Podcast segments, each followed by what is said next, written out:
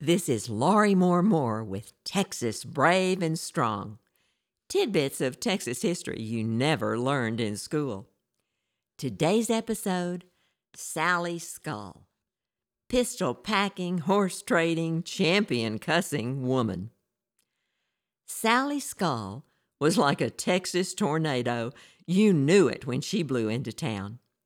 Sally wore a pistol on each hip and was a crack shot with a quick draw. She wore pants, rode astride, roped and sold horses, and was a champion cusser and a decent poker player. In short, a true Texas character with a reputation for liking men. She married five of them, and most came to mysterious ends. More about that later. It's no surprise that Sally was tough. Her grandfather, William Rabb, was one of Stephen F. Austin's old 300 settlers who colonized Texas. Rabb moved his family, including his daughter Rachel, her husband Joseph Newman, and toddler Sarah, to his land grant in what is now LaGrange in Fayette County. But back then, it was deep in dangerous Comanche territory. After several encounters with the Comanche, the family moved to new land located where the town of Wharton is today. One dramatic Indian encounter illustrates how Sally's tough and resourceful characteristics may have originated. During a Comanche attack on the family cabin, Sally's mother realized an attacker was trying to lift the cabin door off its hinges Seeing the Indian's foot between the dirt floor and the bottom of the door, she grabbed an axe and chopped off the attacker's toes. When she realized others were trying to come into the cabin through the chimney, she set fire to a feather pillow and sent smoke and flames up the chimney. Sally was just 16 in 1833 when she married Jesse Robinson, a former Texas Ranger and Indian fighter who was twice her age. Sally first met Robinson when she was a little girl.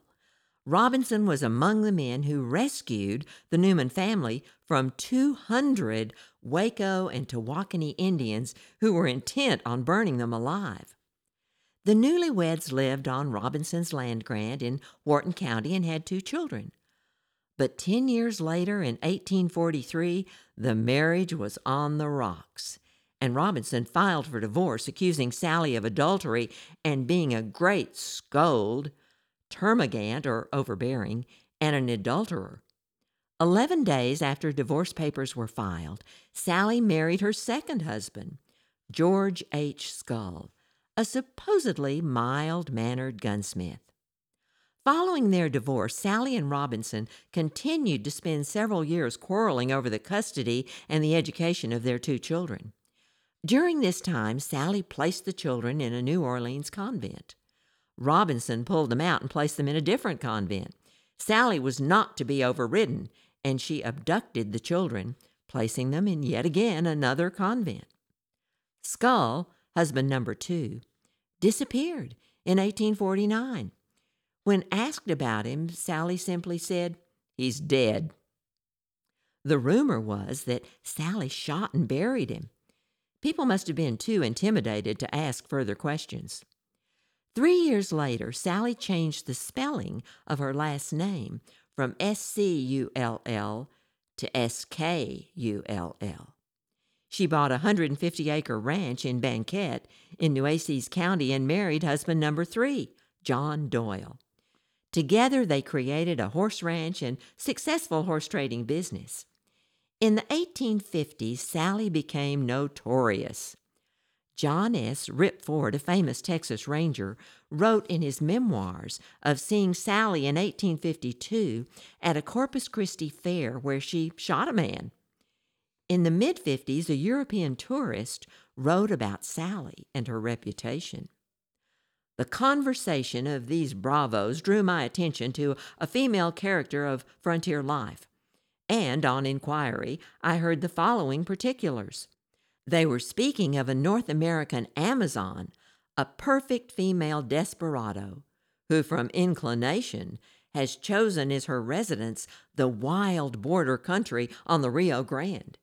She can handle a revolver and a bowie knife like the most reckless and skillful man. She appears at dances thus armed, and has even shot several men at merrymakings. She carries on the trade of a cattle dealer and a common freight character. She drives wild horses from prairie to market and takes her oxen wagon along through the ill reputed country between Corpus Christi and the Rio Grande. With the unexplained death of Doyle, husband number three, Sally's reputation as a self made widow grew. Doyle, like Skull, simply disappeared. There are several theories about what might have happened to Doyle. Theory one he tried to kill his shrew of a wife, but she killed him first. Theory two Sally shot him by accident when he threw cold water on her to wake her up after a drunken fandango party in Corpus Christi. Theory 3, the one commonly accepted. Sally found Doyle drinking whiskey from an open barrel, pushed his head in, holding it down, screaming, There, drink your fill. He drowned. Sally provided no clues to whether or not one of these versions might be true, just that Doyle's dead. Sally continued her horse trading after Doyle's death, making dangerous trips into Mexico, often alone, to buy wild mustangs, which she sold in New Orleans. By 1855, Sally was married to Isaiah Watkins, but left him after five months, accusing him of beating her and adultery with a woman named Juanita. In 1860, she married again, this time to Christoph Hordsdorf an 18 year old with the unfortunate nickname of Horse Trough, a man less than half her age of 43. By 1861, the Civil War had started, and Sally responded to a new business opportunity. The Union blockade of the Gulf of Mexico hindered the shipping and the sale of Texas cotton from Confederate ports. Matamoros, Mexico, became the center of the cotton trade between the Confederacy and the cotton markets in Europe and, strangely enough, the market in the U.S. North. Cotton traveled from the interior of Texas on the old trails of the Camino Real to Brownsville and then across the river to Matamoros and the adjacent port of Bagdad to be loaded on small foreign flag ships, which the Union blockade would not challenge due to fears of creating an international incident. These small ships carried cotton to ports like Havana, Cuba, where it was located on large sailing ships bound for England and other foreign ports, as well as for New York. Yes, Texas cotton was sold to the Union in return for supplies for the Confederacy. Strange but true. The town of Banquete, Sally's headquarters, was a key stop on the Cotton Road to Matamoros. Seizing the business opportunity, Sally bought wagons, hired Mexican teamsters, she was fluent in Spanish, and began carrying Texas cotton to Mexico, where it would be sold for specie, that's silver or gold coins, or traded for arms, ammunition, medicine, and other vital products needed by the Confederacy or by Texas citizens. Sally often accompanied her cotton caravans, impressing her teamsters with her gunplay and large vocabulary of curses. Riding her Spanish pony Redbuck on a silver trimmed saddle, and dressed in a buckskin shirt, jacket, and long rawhide bloomers tied at the ankle, she must have been an unusual sight for a woman. Sally Skull served Texas and the Confederacy until the end of the Civil War.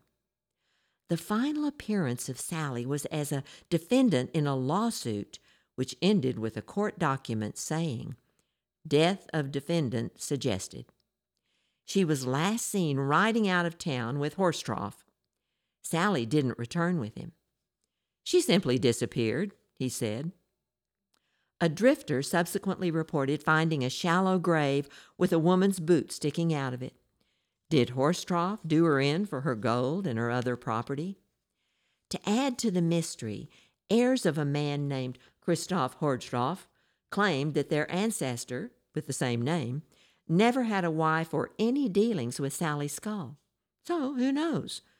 What we do know is Sally Skull was a straight shooting championship cusser who could wield a whip, ride like a man, was brave, loved to dance, was unlucky in love, although maybe some of her husbands were unluckier, and she served Texas and the Confederacy well by carrying cotton down the dangerous Cotton Road to Mexico during the Civil War.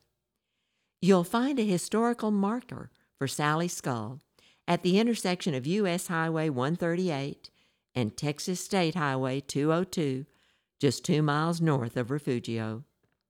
Sally Skull, a notorious Texas woman. what a gal! This has been Laurie Moore Moore with the Texas Brave and Strong podcast, posted twice a month, now also available on YouTube.